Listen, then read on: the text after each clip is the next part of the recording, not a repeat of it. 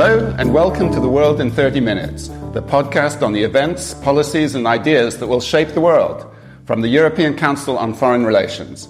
I'm Anthony Dworkin. I'm a senior policy fellow here at ECFR, and I'm standing in today for this podcast's regular host, our director, Mark Leonard. And this week, we're looking at what else? Brexit. Almost two and a half years after Britain voted to leave the EU, there's finally a draft withdrawal agreement between the UK and the EU and a political declaration to set the guidelines of a future deal. But the agreement hasn't been well received, to say the least. The government's own Brexit secretary has resigned, the second Brexit secretary, in fact, to resign in relatively short time, and the Labour Party has pledged to oppose the agreement. So will the agreement get through Parliament? What will happen if it doesn't? And what kind of relationship does it promise for the future between the UK and the European Union? With me to shed some light on these many unknowns is the senior Labour politician Douglas Alexander, former Europe Minister, former Secretary of State for International Development, and Shadow Foreign Secretary. Now out of Parliament, he's a fellow at Harvard and chair of UNICEF UK, and not least, an ECFR council member.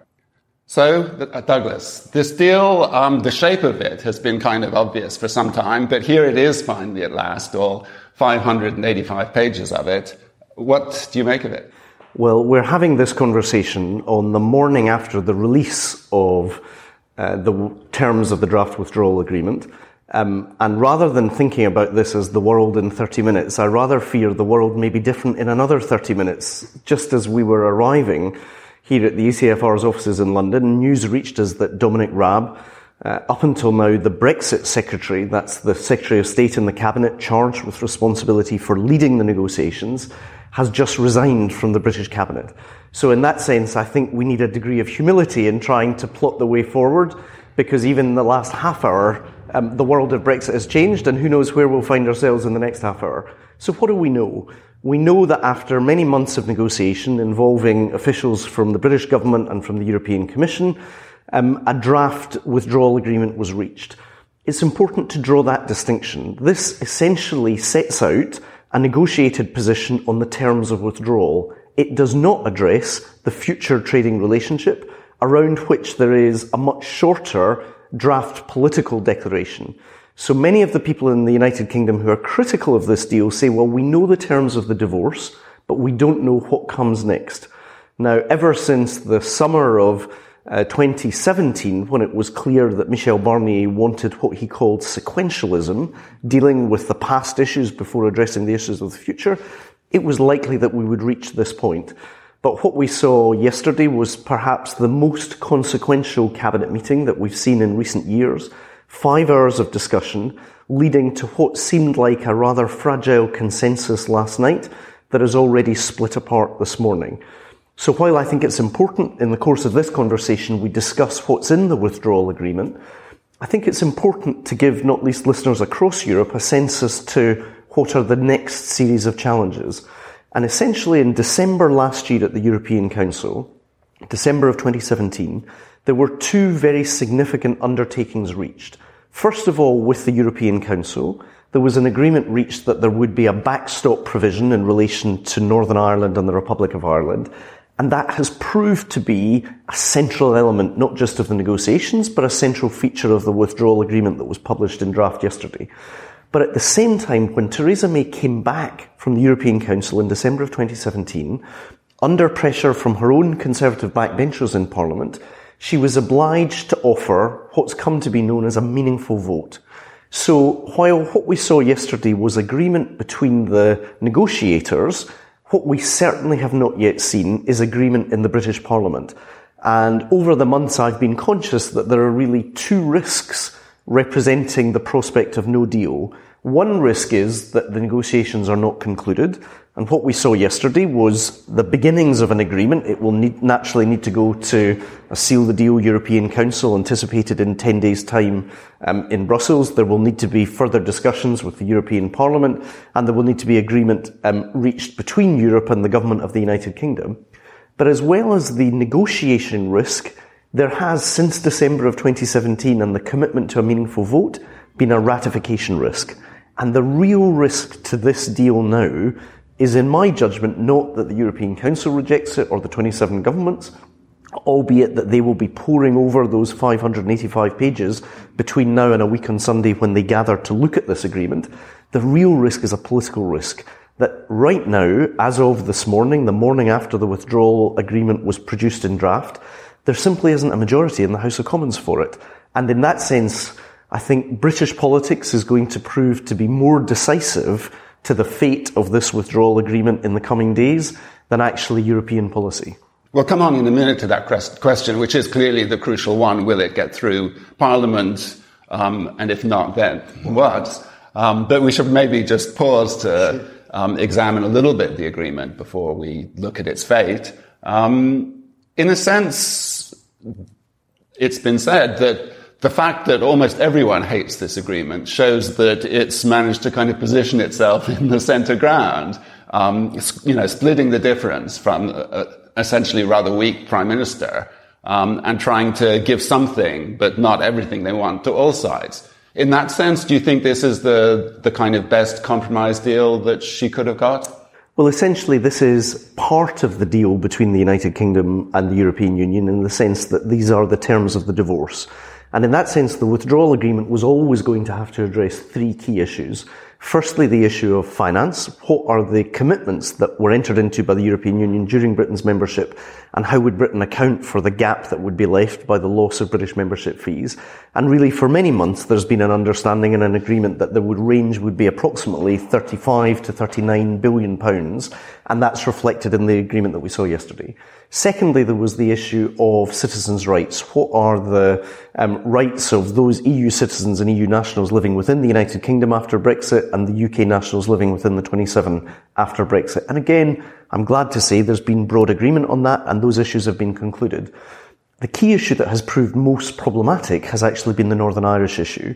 And really, when the decision was taken to move on at the last, uh, the uh, European Council last December, that in the terms that were used at the time, sufficient progress had been made on the phase one issues to move to the future relationship, the phase two issues. There really was an agreement last year to continue to disagree. If you like, the can was kicked down the road on Northern Ireland. Or perhaps more accurately, the can was kicked down the 270 roads that cross the border between Northern Ireland and the Republic of Ireland. And what seemed like a problem in December had become a greater problem by the summer of this year and risked becoming a real crisis in recent weeks.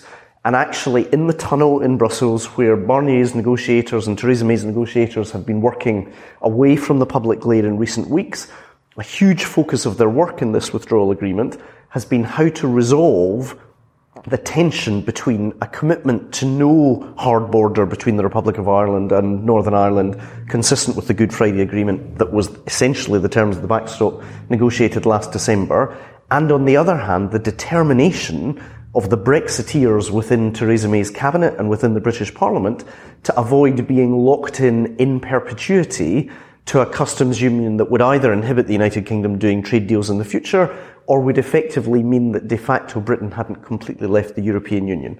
So what emerged yesterday in terms of the documentation was what's being described as a single customs territory, whereby the analogy that's being used, one should think of a swimming pool with a shallow end and a deep end. Northern Ireland essentially being within a single customs union, including the United Kingdom and the European Union, but being under more obligations to adhere to the regulations of the single market, whereas an all UK solution would not require the mainland of the United Kingdom to engage fully in the regulations of the single market. That, of course, helps explain why the Democratic Unionist Party have had such a neuralgic reaction to what emerged yesterday.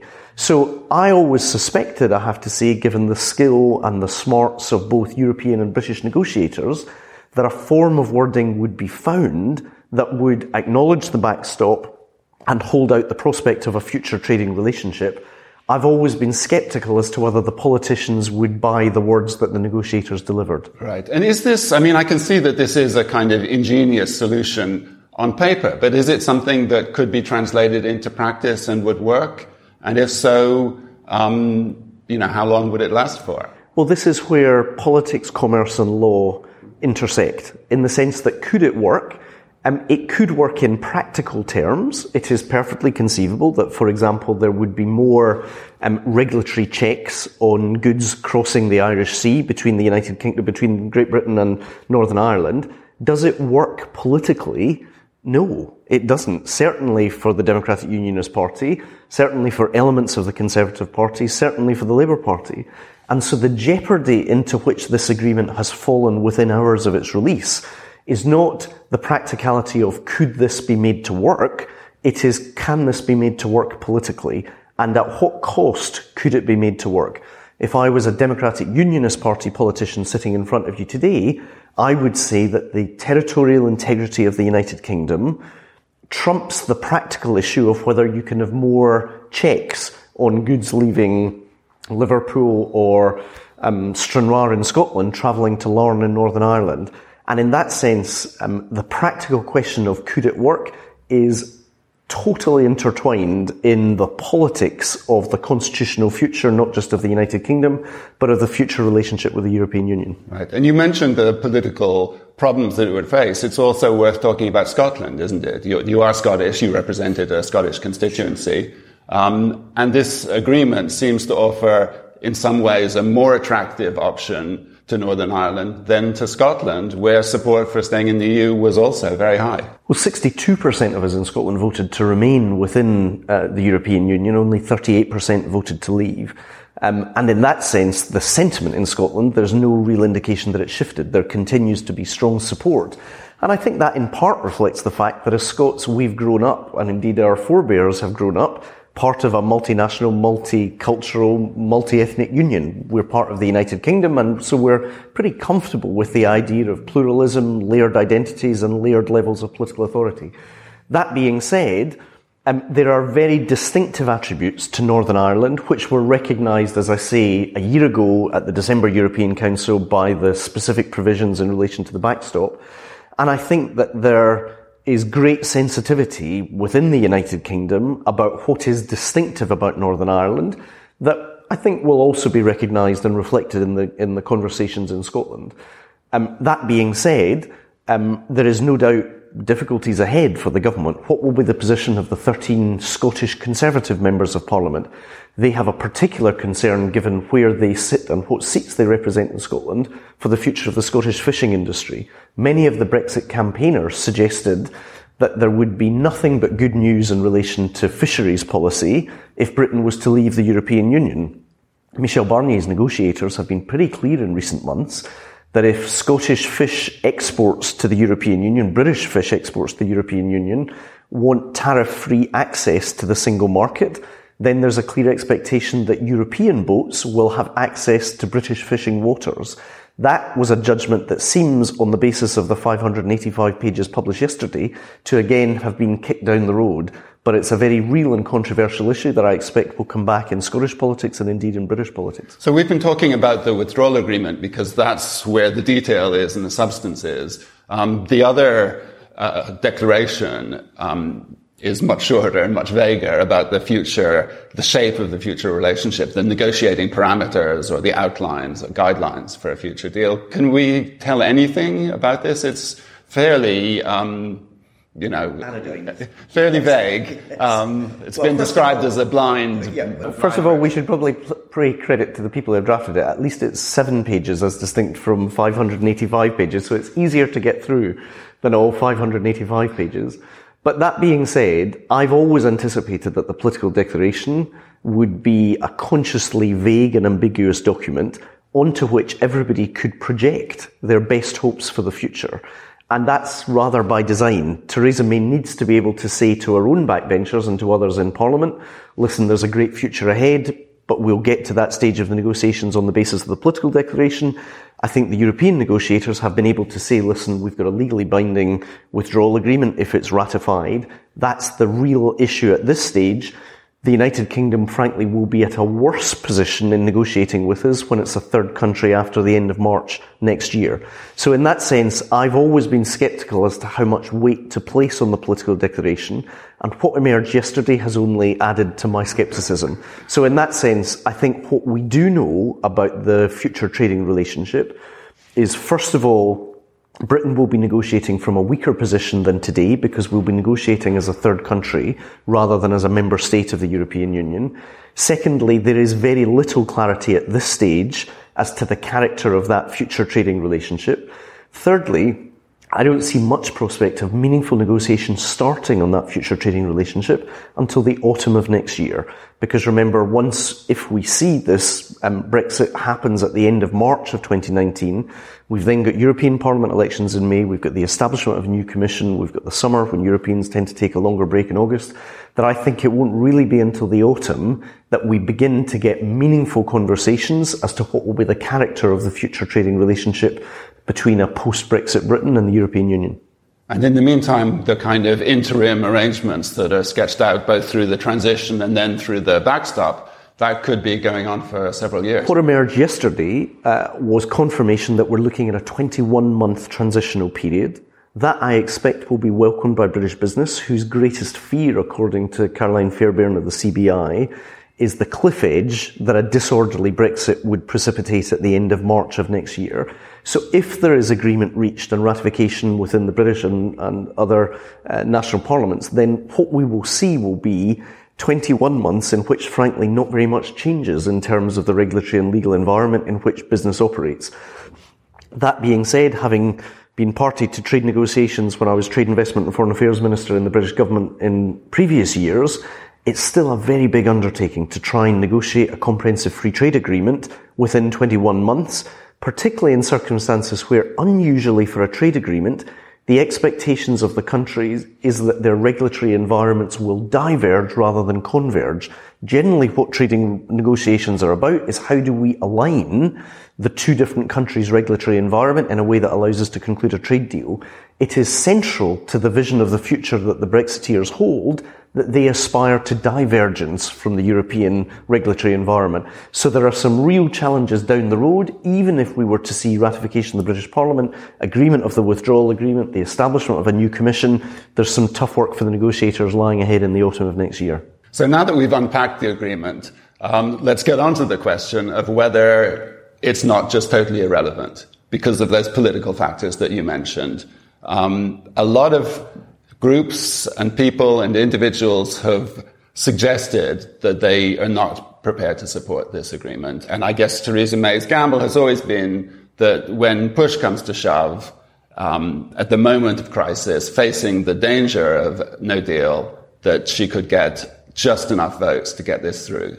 Do you see that happening? Well, I was trying to, to work the numbers because in politics it always comes down to the numbers uh, before speaking to you this morning. And as we stand, as we um, record this podcast, it seems to me that the government is down by about 50 votes in the House of Commons. If you add to, if you add together the Democratic Unionist Party, the Conservatives who have already outed themselves as being opposed to this deal, you add in the Scottish National Party, the Liberal Democrats, um, we're talking a significant deficit that Theresa May needs to overcome between now and what we anticipate will be the votes in the House of Commons around the middle of December following both a Seal the Deal summit in 10 days' time and just ahead of the European Council in December. So if we're working on that time scale, she's got a huge amount of ground that she has to, to make up. That task has been made materially more difficult within the last hour by the resignation of Dominic Raab, her Brexit secretary, which will be taken as a signal to many within the European Reform Group and on the Brexit, hard Brexit wing of the Conservative Party that they can't in conscience support this deal. So in that sense, part of the jeopardy around this whole process has been the deep, deep uncertainty as to where those votes are going to come from. I did a panel discussion with um, Kim Darroch, who was previously in UKREP when I was the Europe Minister, a very distinguished British civil servant, who's now the British Ambassador in Washington, um, 10 days ago. And on a public panel, Kim was asserting that he believed when push came to shove, there would be Labour MPs who would vote for this deal. Now, I admire Kim very much, but I know my um, uh, former colleagues in Parliament pretty well, I just don't believe that if that's the government strategy, that's a strategy that's going to deliver for them.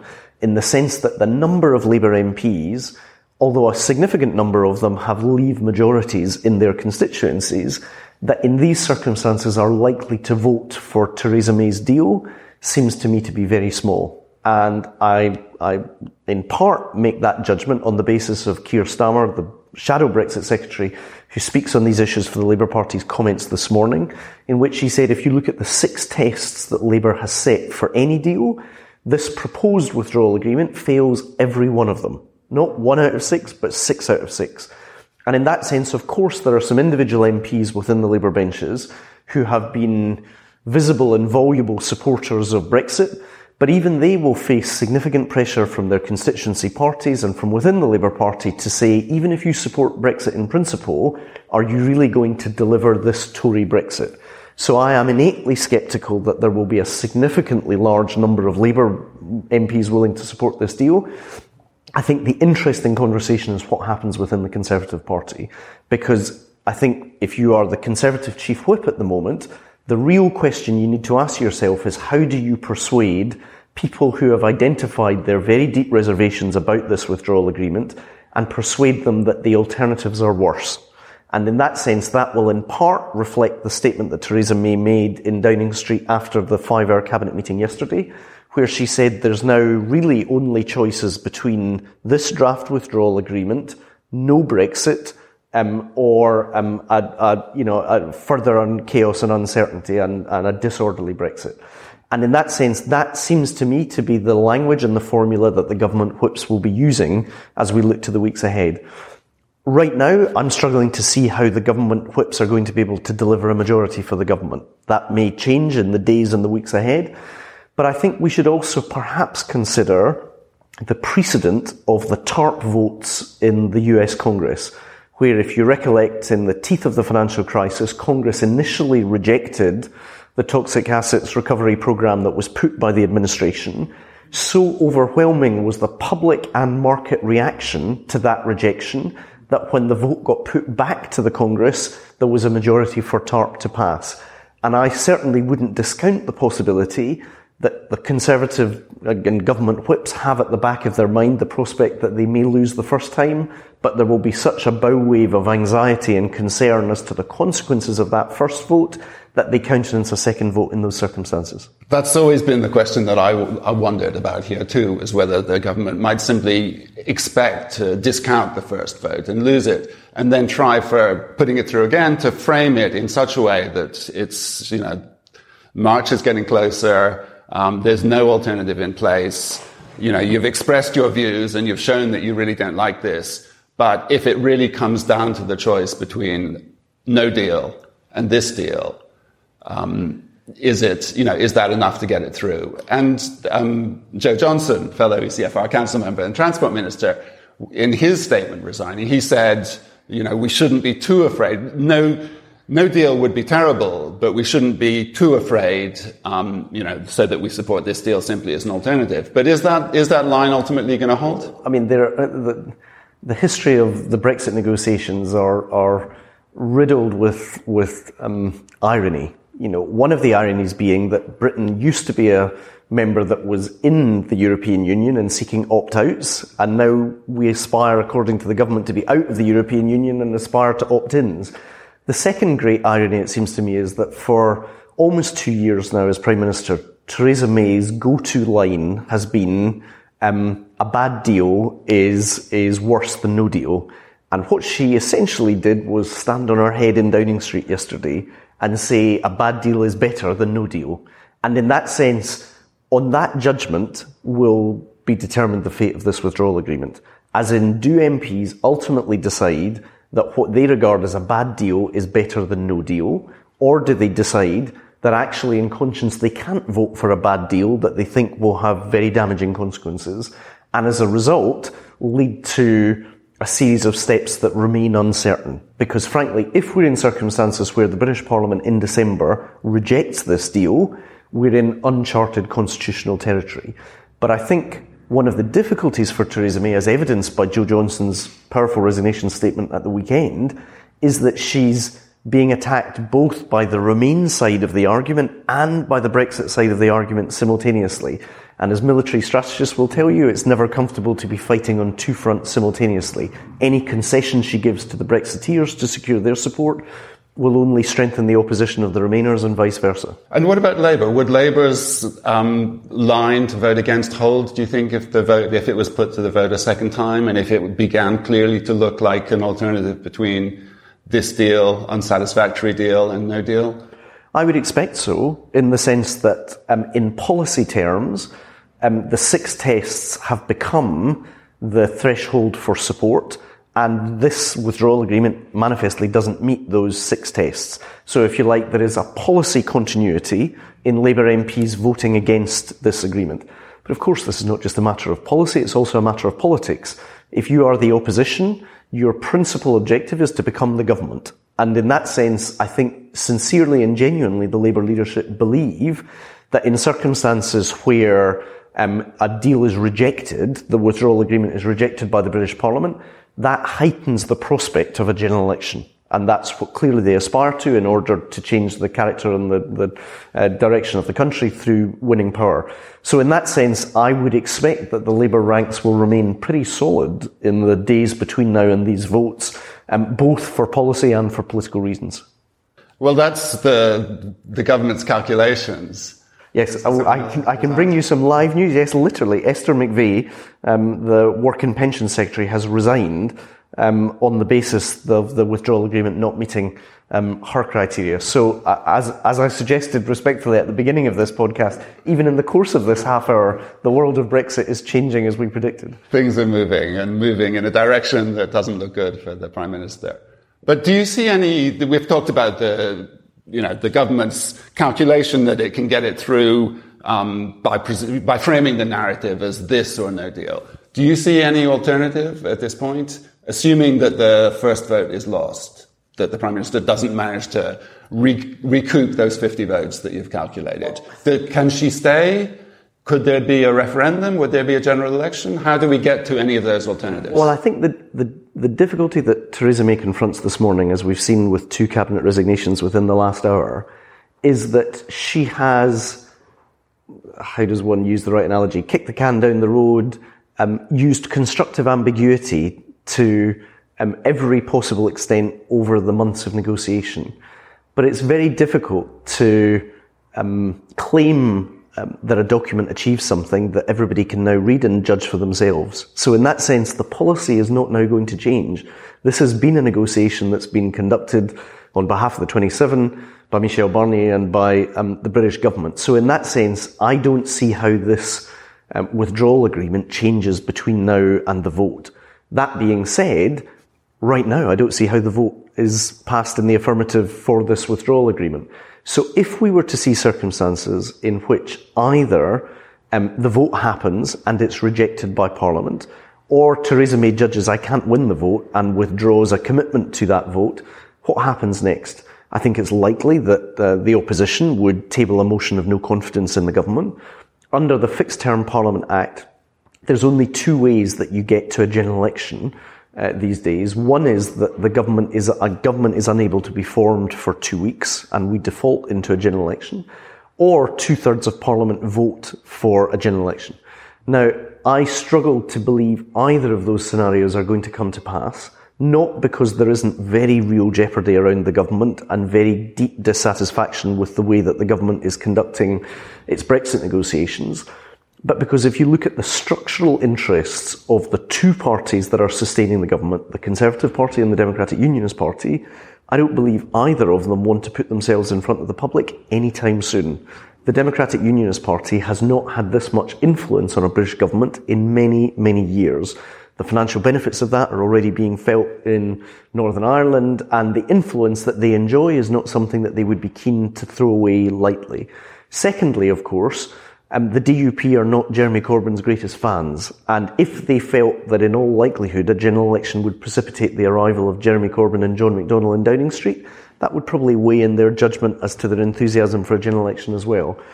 And similarly, notwithstanding the fact that the Conservatives are just ahead of Labour in the most recent opinion polls, I think there would be a great nervousness on the part of most Conservative MPs to go anywhere near a general election anytime soon, particularly in circumstances of perceived humiliation around Brexit. So I think that you have to take very seriously indeed the possibility of a change of Prime Minister But I'm less convinced as yet, although we're in a very fluid situation, that that necessarily means a change of government. I think it's perfectly conceivable that the 1922 committee, the body charged with receiving letters requesting a leadership contest within the Conservative Party, may yet receive the requisite number of letters and a leadership contest takes place. But even if that leadership contest was to result in Theresa May being removed, I don't think that necessarily means that there's going to be a general election in the United Kingdom. So what then happens? It is conceivable that Theresa May makes the judgment that I've just suggested, that she doesn't want to go anywhere near the general election. But on the other hand, she's totally deadlocked in Parliament, and Parliament cannot approve the deal, and we're heading towards a disorderly Brexit. At that point, people's vote campaigners argue that there is another choice open to her, which is to say, listen, I've tried my best. I've got a really strong agreement as far as I can uh, negotiate it. But Parliament is the barrier to ratification. So I'm going to put this back to the people. And she would be more likely in the minds of people's vote campaigners to do that than to say Parliament is deadlocked, so let's call a general election. And on that hope rests the aspirations and the, the motivation of many people's vote campaigners. But it would only be in circumstances of profound constitutional crisis, which may be the circumstances into which Britain is now heading. And what would be the terms of that vote? Because, of course, the big question there is would the people be asked to vote on do you accept this deal or no deal? Or alternatively, the people might be asked to vote on three options this deal, no deal, or no Brexit? Well, of course, that remains uncertain. If you listen to former cabinet members like Justine Greening, she argues for a three option vote. If you listen to John McDonnell, the Shadow Chancellor in the Labour Party, he suggested it should be a vote between no deal and uh, Theresa May's deal. Um, the People's Vote campaigners overwhelmingly are looking for a choice between remaining within the European Union and the deal on the table in terms of the withdrawal agreement. So frankly, there is great uncertainty as to what the question would be. What we do know is the only circumstances in which such a vote could take place would be where there was effectively an extension of the Article 50 process. So the EU27 would have to say, in these circumstances, we would extend the Article 50 process. That needs to be done by unanimity within the European Council. But I think if there was a prospect of a vote to remain within the European Union, my best judgment is that European governments would accede to that request. Would they be willing to accede to a request to extend Article 50 when Remain was not on the ballot paper? I'm somewhat more sceptical, but we would have to see where we got to in that regard. But on any circumstance, there can't be a referendum between now and March. So there would need to be an extension of the Article 50 process, agreement on the question, uh, the requisite regulatory steps taken in terms of uh, the financing of the campaign, the length of time of the campaign, the establishment of designated campaigns. So the very earliest a referendum could happen would be next summer rather than something being squeezed into January or February. So effectively you're saying that this could be the, the EU, the Commission could come back and say, we'll only extend on condition that you have a remain option in the vote? Well, that's that's within the bounds of possibility. Whether that would be well received by a British government, um, the European uh, Council telling the British Parliament what it's able to uh, uh, legislate for in terms of a referendum, I can't imagine that would be well received. But in that sense, um, it is it is just a matter of fact that the European Council in those circumstances would be asked to extend Article 50, and it is conceivable that they would have judgments to make around the character of the question that they anticipated would be required, uh, would require the extension of the Article 50 process. Absent that kind of, um, you know, influence from the, the Commission, um, you've talked about it comes down to the numbers. How do you see the numbers now, if you can even begin to make that calculation? Presumably, they remain at the moment within Parliament, if it comes to a popular uh, people's vote, they would remain a majority for the option that doesn't include Remain? Um, well, frankly, I don't think there's a majority in Parliament right now for the people's vote. And I think the only circumstances in which those numbers would grow would be in circumstances of profound constitutional crisis and parliamentary deadlock. So, to my mind, I think that the sequence will be does the withdrawal agreement die either by a vote or by the fact that such a vote would not see the withdrawal agreement carried, and what happens next? And in that sense, frankly, whether there's a majority right now for a people's vote in Parliament or not, is less material than is there a majority for the withdrawal agreement. As we are discussing it, there's no majority for the withdrawal agreement, which means we're moving into uncharted territory. One destination in that uncharted territory is that a majority emerges for a people's vote.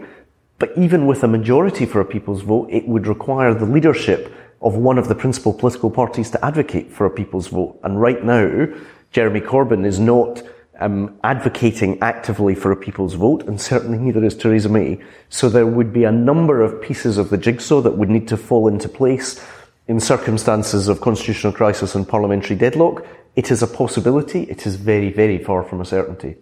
How scared are you at this point as we look to the next few months that the outcome that in many people's minds is the worst possible outcome, the crashing out with no deal?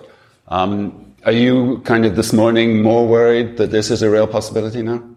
Um, my anxiety has grown during the autumn uh, uh, as the possibility of a disorderly um, departure of the United Kingdom next March, which incidentally, let's remember, means that we lose um, what's been called the transition period, the implementation period, but the 21 months of continuity.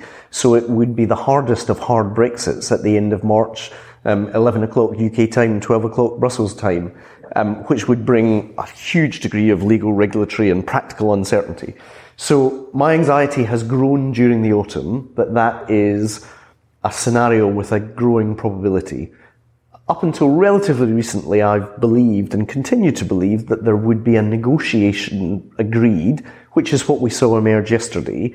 My principal reason for concern has been the ratification risk more than the negotiation risk. If you like, I had great confidence in the ingenuity of the negotiators to find a formulation. And that's what we saw in this 585 page document yesterday. But as things stand this morning, my anxiety is being vindicated with two cabinet resignations within the hour, one while we've been undertaking this podcast, that right now there seems to be a very profound blockage on the road to an orderly departure which is that there's no majority in the British Parliament for the withdrawal agreement. Well, that's a somber note to end on, but um, as we've said repeatedly during this podcast, things remain very much up in the air. Um, perhaps we should invite you on when the situation looks different, say in a, a few hours or tomorrow. Um, but for the moment, thank you very much, Douglas. And the researcher for ECFR's podcasts is Jonathan Hackenbroich, and the editor is Katharina Botel Azzinnaro.